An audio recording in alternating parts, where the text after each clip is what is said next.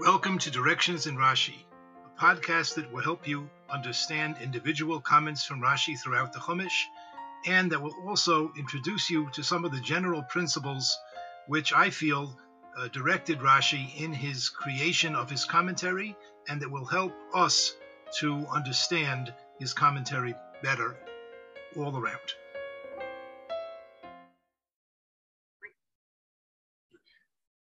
Welcome. In this shiur on Parshas Mishpatim, I would like to discuss a Rashi comment, which I think we could call a sneaky comment. It looks as if Rashi is saying almost nothing, and yet, upon examination, he's saying quite a bit. The Torah talks about a shor hamazik, an ox that damages. And here the Torah talks specifically about an ox that gores someone else's Eved Kena'ani. And Eved Kena'ani is a non-Jewish person who was bought as a slave by a Jewish person. The moral aspects of slavery are not going to be the topic of this shiur. We're simply going to assume that there's such an institution, and this is a very particular little detail in the laws regarding that institution. Now, normally, if an ox gores if my ox gores your ox and kills it, let's say, so I would either pay half the price of your ox if my ox had never gored before, that's called a short tom, or I would pay the full amount of the damage, the full price of your ox, if my ox had a reputation, had an established reputation of being dangerous, that's called a shore muad. If my ox kills a person, so then I pay what's called Kuifer. There's a machlekes about that, which Rashi mentions. According to one opinion, if my ox kills a person, I must pay the estimated value of that person, meaning that we appoint a beis din and we establish, quote unquote, a price for that person based on how much he would be worth to be sold as a slave in the marketplace, even though he actually is a free person. But in order to estimate his, quote unquote, value, that's how we would do it. That's one opinion. Another opinion is that I would have to pay what's called deme mazik. I would have to pay an estimated value of my life if my ox gored a person and killed him, because really, in a certain sense, I am liable for the death sentence. Really, that's almost a capital crime, that I have been careless with my ox and allowed it to gore and kill somebody, and really my life should be taken away. But the Torah says, in this particular case, we'll let you get off with a payment. You must, so to speak, redeem your own soul. So they would estimate how much I am worth in the marketplace, and I would have to pay that amount. That's all if my ox has gored a free Jewish person, or even an Eved Ivri. However, now we're going to learn what happens if my ox gored an Eved Kena'ani. The Mishnah, the Posek says, if it is an Eved, if it is a slave that the ox will gore, or an amo, or a maidservant, a female slave, kesef shleishim shkolim yitain la'adonov. Silver, 30 shekel, he shall give to the master of the slave. So if my ox gores someone else's slave, I must pay 30 shekel to the owner of that slave. Vashor yisokel, and the ox will be stoned. The ox will be put to death. Let's take a look at Rashi. Im eved yigacha shor o amo. Rashi says Kena'anim. This is referring to Eved Kena'ani, apparently, as opposed to Eved Ivri. Okay. Shleishim shkolim yitain, 30 shekel he shall give. Rashi says gzeres hakosov hi. This is a gzeres hakosov. This is a decree of Scripture. This is a decree of the Torah. Bein shehu shaveh elef zuz, whether this Eved is worth 1,000 zuz. Let's say he's a strong, healthy young fellow or a strong, healthy young woman. So whether this eved is worth 1,000 zuz, bein she'eino shave ela dinar, or whether he's only worth a dinar, it doesn't matter. You always pay if your ox gores an eved and kills him, or an ama and kills her. You always pay the same amount, 30 shekel. So that's a gzeirus hakosuf.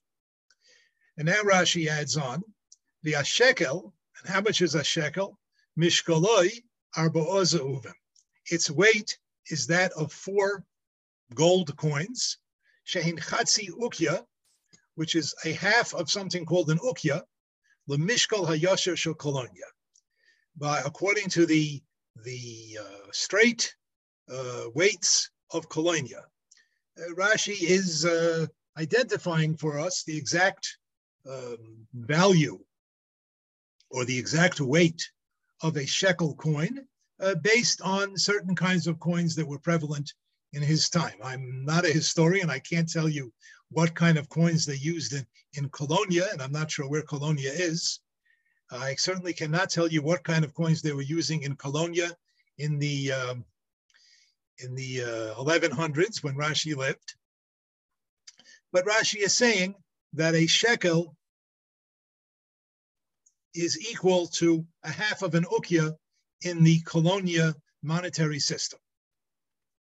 Okay, I would like to raise 3 questions on this Rashi. The first question is not my question, it was raised already by Mizrahi in his super commentary on Rashi, and he simply asks, what is Rashi coming to tell us in this middle section of Rashi? Rashi says here, Shleishim shkolim yitain, 30 shekel the owner of the damaging ox shall give. And Rashi says it's exeris akosov, you give 30 shekel, no matter how valuable the slave is. That seems to be exactly what the Posek is saying. The Posek says that if your ox gores an Eved or an Ama, a male or female slave, how much do you pay? 30 shekel. Well, that's what it's saying. It's saying you don't pay any estimated value. There's no sliding scale. You pay 30 shekels. So that what is Rashi telling us when he tells us that it's a gzeirus hakosuv, it doesn't matter how much the slave is worth, you always pay the same amount? That seems to be exactly what the Posek is saying. Question number 2, why does Rashi even say, why does Rashi say gzeirus hakosuv? He seems to be saying that there's no obvious reason for this law. It's a gzeirus hakosuf. It's a decree of the Torah. This is how much you pay. It doesn't really matter whether that's what the eved is worth or whether the eved is worth much more or much less.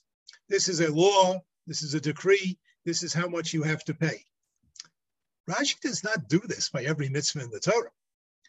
Rashi does not pause by every mitzvah in the Torah and either say, the reason is X, Y, Z, or I can't think of a reason, it's a gzeirus hakosuf. He doesn't do that. Why is he doing it here? And question number 3 is about the last part of Rashi. Why does Rashi go into this very practical matter of exactly how much is a shekel? This is not the first place in the Torah where the word shekel is used. We'll talk in a minute about where is the first place. But in other places where the word shekel is used, Rashi does not define it exactly. How much is it worth in contemporary terms, meaning contemporary to his times? Why does Rashi get so practical over here to tell us exactly how much a shekel is worth? Those are the 3 questions. I'd like to begin by discussing the third question. I think really it's the easiest one to answer. Although when I first raised this question to myself several years ago, the answer did not come to me so quickly. Does that mean that it's a difficult question, or does that just mean that I'm a little stupid? Take your pick. I think the answer is as follows. It is true that the word shekel has been used before in the Torah, and Rashi there did not define it. Where is the word shekel used previously? As usual, I set things up and then things change. Okay, but here's the Posek. It's in Parshas Chaye Sarah. Sarah Imenu had just recently died. Avram Avinu is negotiating with the B'nei Chais, with the local Hittite people, to purchase a burial plot for his wife Sarah.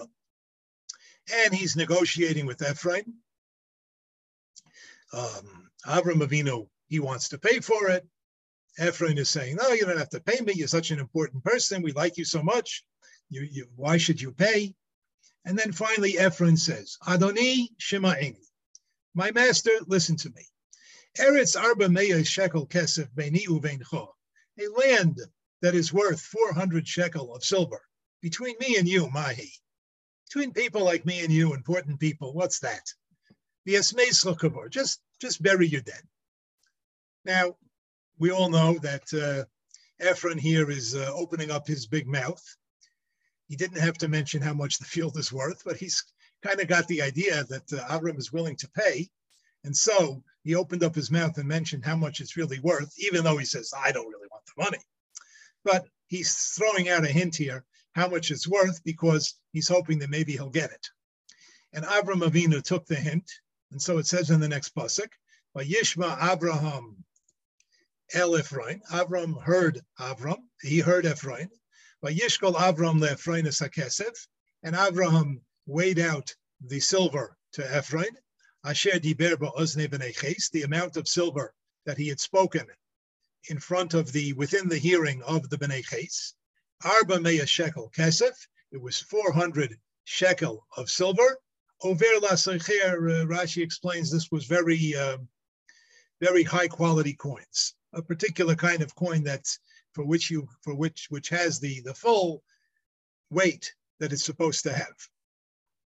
Now, so here we have, this is the first place in the Torah where we have the mention of the word shekel, and Rashi does not define exactly how much it's worth.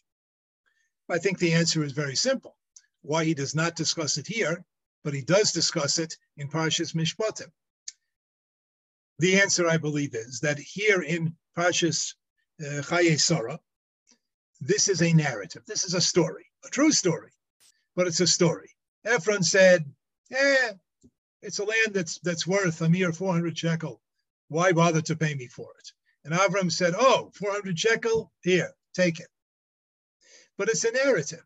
It is not really necessary to know exactly how much a shekel is. The lesson that we can learn from the story, the lesson that Chazal derived from the story, the lesson that Rashi mentions from this story is that that a Rasha is Omer Harbe V'Yoseh Ma'at. Ephraim, a little bit earlier in the narrative, he was saying a lot. Oh, we respect you so much. You don't have to pay for the field. He spoke a lot. In the end, he took. In the end, he didn't do anything. In the end, he took the full price. That lesson we can understand, even if we're not sure exactly how much a shekel is worth. We can still understand that there is a vast difference between 0 shekel and 400 shekel. So we get the point of the story, even without Rashi telling us exactly how much is a shekel. However, here in our Parsha, in Parshas Mishpatim, we are dealing with Mishpatim. We are talking about laws. This is a law. That if your shore gores and kills an Eved Kena'ani, you have to pay 30 shekel. Here, Rashi got practical. Well, how much is that? So he tells us exactly how much it is in terms that people in his day would understand. Because here we're talking about halacha. Halacha, Rashi felt the need to define how much is a shekel. And perhaps this is why in Rashi's Dibur HaMaskil, in his title, he didn't just put in the word Shleishim Shkalim, or even perhaps he could have put in the word Shekel or Shkalim, but he didn't. He also added the word Yitain. he will give. When you think about it, why does Rashi put in the word yitain? He's coming to explain the value of a shekel or 30 shekel. But why yitain? He shall give. Perhaps Rashi put it there because that is part of what forced him to explain exactly how much a shekel is. If it would be a narrative and it would say shloshim shkolim nasan, that somebody gave 30 shekel. Okay, you gave 30 shekel. How much is 30 shekel? Not the most important thing to know. But here it says shloshim shkolim yitain. He shall give. It's a commandment. It's a law. You must give 30 shekel. So that is part of the reason why Rashi had to explain, why he felt it necessary to explain how much a shekel is. So Rashi included the word yitain in his Dibur Hamaskal. There is another approach to that point in the Sefer Mara Rachel. I recommend it to everybody to take a look for yourself. But this could be an answer to our third question. Let's go back to our first question, the question posed by Rabbi Eliyahu Mizrahi. What is Rashi coming to tell us altogether? The Posek seems to be explicit that if you're sure, if your ox gores an Eved, you pay a set price, 30 shekel. The Posek does not distinguish between a very valuable slave or a relatively not valuable slave. It just says you pay 30 shekel. And what does Rashi say? Zeres HaKosavi, Ben Shu Shava Elif Zuz, Ben Shana Shava Elif. Ben Shana Shava Eladin. Rashi says, seemingly exactly what the Pasuk says. What did he add? What is he coming to tell us? There is a super commentary on Rashi. Again, all kinds of things crop up here, which I took off the screen before. And the one thing that I highlighted disappears, so let me fix it right now. There is a super commentary on Rashi known as Amar Nikkei. I've mentioned it occasionally in the past. It is usually assumed to have been written by Rabbi Avadya Mi Bertanora, the famous commentator on the Mishnayos. There are some who feel that really it was written by a Talmud of his. Okay, now I'm really having trouble finding things. Pardon me. Oh, here it is. Okay. In any case, a very useful and interesting super commentary. The Amar Nikkei explains here. He comes to tell us what Rashi is coming to tell us. Let's read a few words. Rashi bo loymar. Rashi is coming to tell us. Rashi's point is to make sure that we don't think that this pasuk is talking about an Eved Ivri. You'll notice that Rashi opens his comment with Im Eved Yigacha Shoro Ama Knanim. Rashi, the first thing he does is he tells us this is talking about Eved Kena'ani, which is not 100% explicit in the pasuk. It just says Eved Ama. Now, a Jew can also be called Eved or Ama. An Eved Ivri is called an Eved Ivri.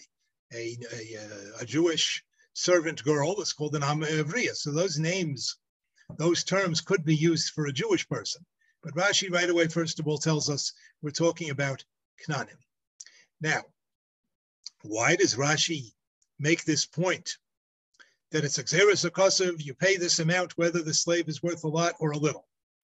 He says that's so we shouldn't think that this pasuk is talking about an Eved Ivri, Hakosim Medaber. We shouldn't think the pasuk is talking about an Eved Ivri. The Mishum de'ein darkan limocher b'shuk, since it is not the derech, it is not normal for a Jewish person to be sold in the slave market. As a matter of fact, it is forbidden to sell a Jew in the slave market. So nasan behena kosuv erech hakosuv lamid shkolim. Therefore, the Torah set a price on them. The Torah said that you always pay 30 shekel. We'll explain in a minute why you would think 30 shekel. But because it is not common to bring an Eved, to bring a Jew into the slave market and to bargain and see what he's worth, therefore you shouldn't think that this Posek is talking about an Eved Ivri. And that's why the Posek says that you always pay 30 shekel. It's a set fee. Therefore, but an Eved Kena'ani should darko limacher b'shuk, an Eved Kena'ani that it is his derech to be sold in the marketplace.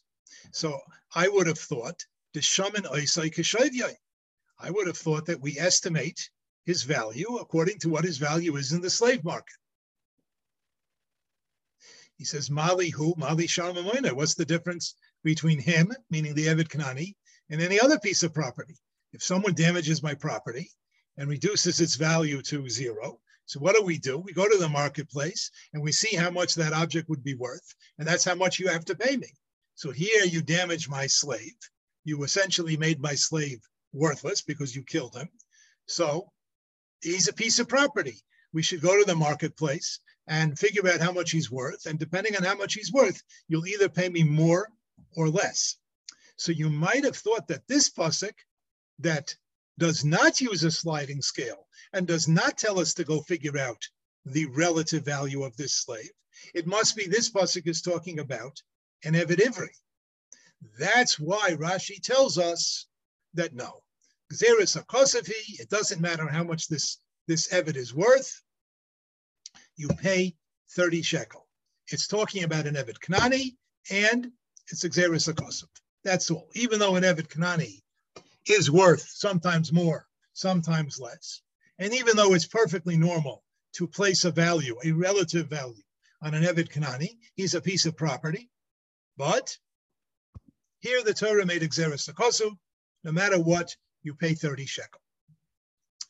I said I would come back to what the Amar Nikkei says, that by an Eved Ivri, that one might think that by an Eved Ivri, one would have to pay 30 shekel. So this is, this he explains, is based on a Posek in Vayikra. Nothing ever stays the way it was 10 minutes ago. Okay. We find in Sefer Vayikra, in Parshas Bechukosai, there is a parsha called Arachim, sometimes colloquially pronounced Erchen. The proper pronunciation is Arachim, values. What does this mean? It is talking about a person who was Yaflin Neder, he made a certain kind of vow. And what he said is, Erich Ploini Alai. The value of that person is upon me to bring to the Beis HaMikdash. Now the Torah tells us we do not go to the marketplace and figure out how much that person is worth. But rather, there is a sliding scale based on the person's age and gender. By the way, by gender, I mean the person's biological sex and gender. It's all the same according to the Torah. And the Posek tells us that if this person that I promised to bring his erech, his value to the Beis HaMikdash, if this person is a male, from the ages of 20 years to 60 years. So then the Erech is 50 shekel kesef. I have to give 50 shekel to the Beis HaMikdash. Doesn't matter whether he's as healthy as a horse and worth more, or he's an older decrepit, he's a decrepit person at the age of 59 and he's worth much less. It doesn't matter. 50 shekel. If this person is a woman, a nekeva, a female, and she is between the ages of 20 and 60, how much do I have to bring? The erech will be, the value that I must bring to the Beis HaMikdash will be 30 shekel. And so on, if the person is older or younger, the person will be worth more or less according to what the Torah says here. But we see that the erech of an adult woman is 30 shekel. Now, that's how the Amar Nikkei explains why you might have thought that for an Eved Ivri, you would have to pay 30 shekel.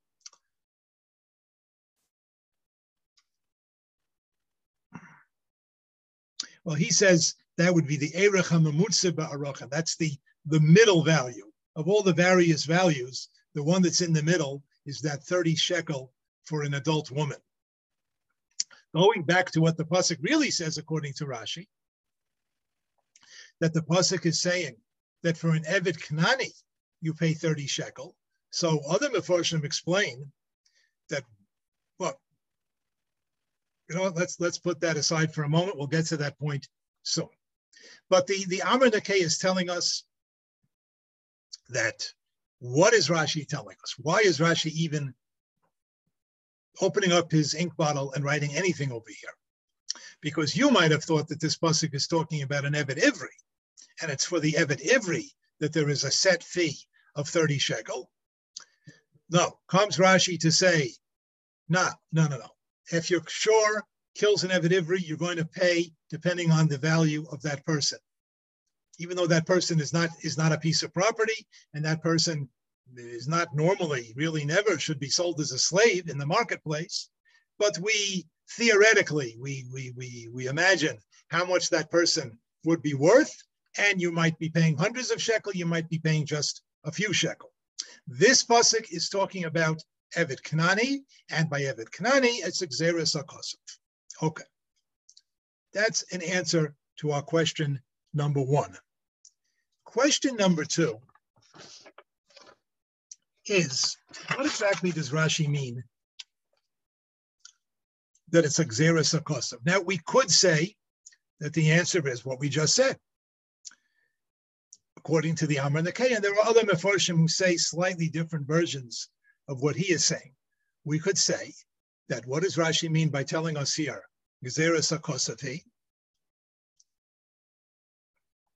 He's just saying, don't think that there's some sort of sliding scale over here. No, it's Xeris HaKosov, it's a set amount. You always pay 30 shekel. However, I think there's something else perhaps going on over here, and something very interesting, something in addition to what we've said already. If we take a look at some of the other Meforshim, we will find that they say that there's a very good reason why, if your shore kills an Eved Kena'ani, there's a very good reason why the Torah set the price at 30 zuz. And they say it's because of this parsha of, they compare it to this parsha of Arachim that we began to discuss before.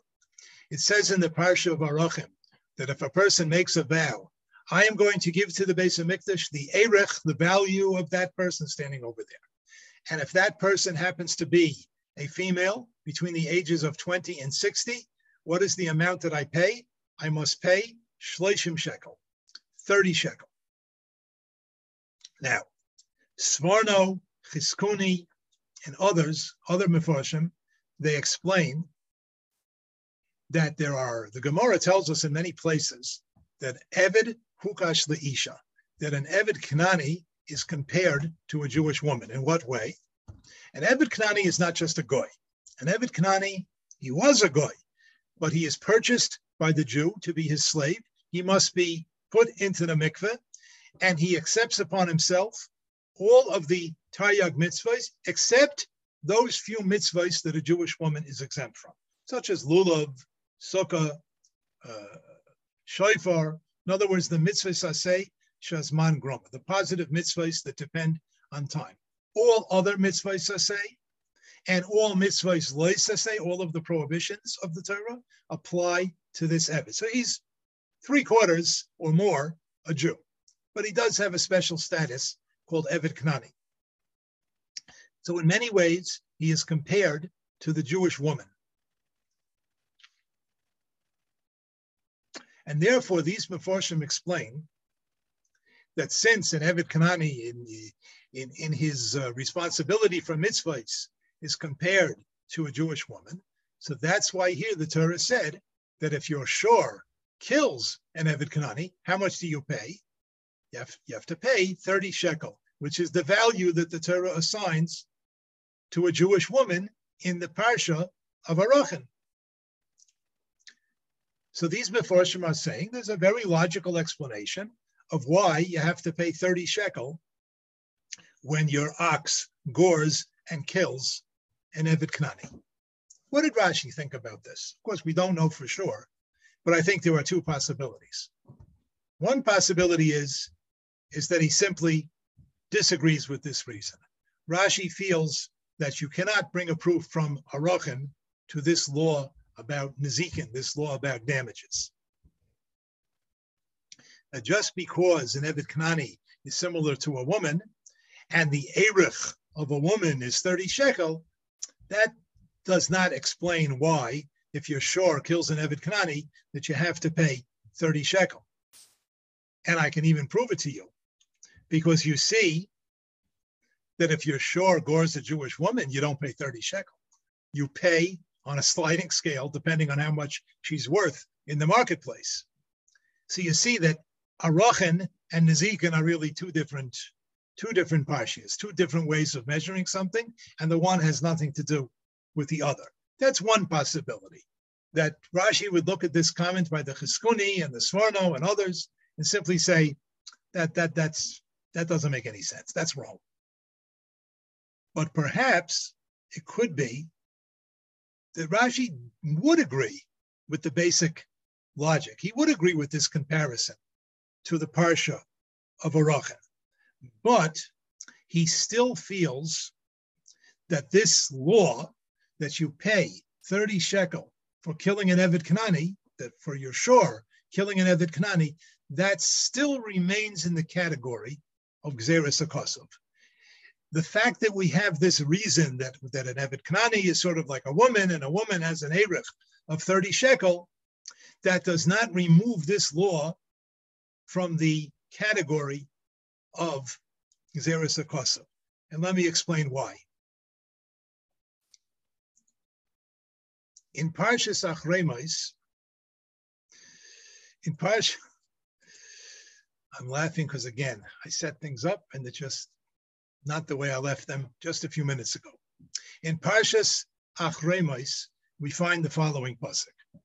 Es mishpatai ta'asu, my mishpatim you shall do. V'es chukosai tishmeru, and my chukim you shall guard. Leleches bahem, to go in them, to follow them. Ani Hashem Elokeichem, I am Hashem your God. Now here you see a distinction amongst the Torah's laws. Some are called mishpatim and some are called chukim or chukos. Let's see how Rashi defines this difference. Es mishpatai ta'asu, says Rashi, elu dvorim hamurim b'Torah b'mishpat. These are things that were said in the Torah b'mishpat, with justice, with logic. If they would not have been said, it would have been worthwhile to say them anyway. Rashi seems to be saying that a mishpat is a law that if it would not be written in the Torah, we would have probably made that law ourselves anyway. It is understandable on the level, and it is necessary in society on the level that even if it would not be written in the Torah, we would make such a law ourselves. What are chukosai? Rashi says, dvorim she'ein gzeres melech. These are things that are a gzeres melech. She'yetzer hara me'shiv alehen. These are a decree of the king, and the yetzer hara challenges them.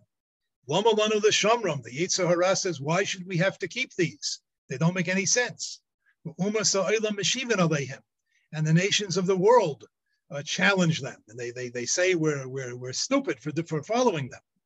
And Rashi gives some examples: achilas chazer, the consumption of pork, or the vishas kilayim, and the wearing of kilayim or shatnez, wool and linen together, the taras mechatas, and the purification that is done with the ashes of the para aduma. L'chach ne'emar ani Hashem. That's why this pasuk says ani Hashem, I am Hashem, meaning, Gazarti aleihem, I have decreed upon them, this is what they must do when it comes to these kind of mitzvahs. Einato rashai lipater. You are not permitted to exempt yourself from these mitzvahs, even though you don't understand the reason. Those are two categories Rashi gives here. I'd like to focus on the category of mishpatim. And again, Rashi says, these are things that ilu lo nemru, these are laws that even if they had not been said, it would have been worthwhile to say them. Now, going back to our law about the Eved Kena'ani and that if your ox kills an Eved Kena'ani, you always pay 30 shekel, regardless of the relative worth of your Eved Kena'ani, I think we can say that even if there is an understandable reason for that, even if we will say that Rashi would agree to Chiskuni and Sforno, that this can be understood by looking at Parshas Arachim and seeing that the erech of an adult woman is 30 shekel, and an Eved Kena'ani in many ways is compared to an adult Jewish woman. Even if all of that is so, I don't think it comes to the level of Ilu Lo Nemar, Hoya Kedai Lo Omran. I don't think you can say that if the Torah had not written this law, we would have said it ourselves. I don't think so. I don't think it comes quite to that level of unassailable logic. It's sort of an after-the-fact explanation.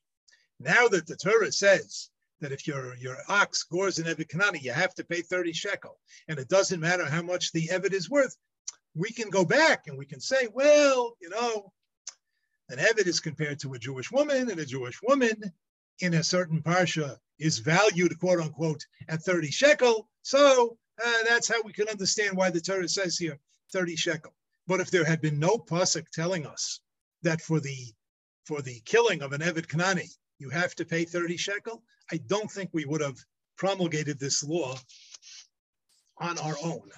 And perhaps that's what Rashi means when he says that this law is Xeris HaKosov, despite the fact that one could find reasons for it. It is still on the level of Xeris HaKosov. And I think it comes out here that there is a three-step hierarchy. Maybe there are even more steps, but I think we have identified here three steps in the hierarchy of the reasonableness of mitzvahs. Step number one is called mishpat. A mishpat, as we said, as we quoted from Rashi, is ilo lo nemru, hoya kedai lo omran, that even if it's a law that is so logical, that even if the Torah had not said it, we would have made such a law ourselves. That's step number one. That's the most reasonable kind of mitzvah. Step number two is Xeris HaKosov. Xeris HaKosov, I think we see it here from this Rashi when we analyze it. Xeris HaKosov doesn't mean a decree of the Torah which cannot be explained by mere mortals. No, it can be explained by mere mortals, and it can be explained very well and very logically. But still, it doesn't come to that level that if the Torah would not have said it, we would have thought of it ourselves. It's not that logical. It's not that easy to understand the reason. After the Torah says it, we can go back and we can say, oh, probably the reason is X, Y, and Z. But those reasons are not strong enough that we would have made the law themselves. And then the highest level, depending on from which direction you're counting, is a chok. A chok is something where there seems to be no reason at all, at least no reason that we can comprehend. It's beyond our reasoning. But Xeris HaKosov, and Rashi uses this expression fairly often, Xeris HaKosov doesn't mean there's no reason. There is a reason, and it's a reason that you and I could understand if we think about it a little bit. But it's a reason that one would give after knowing the law.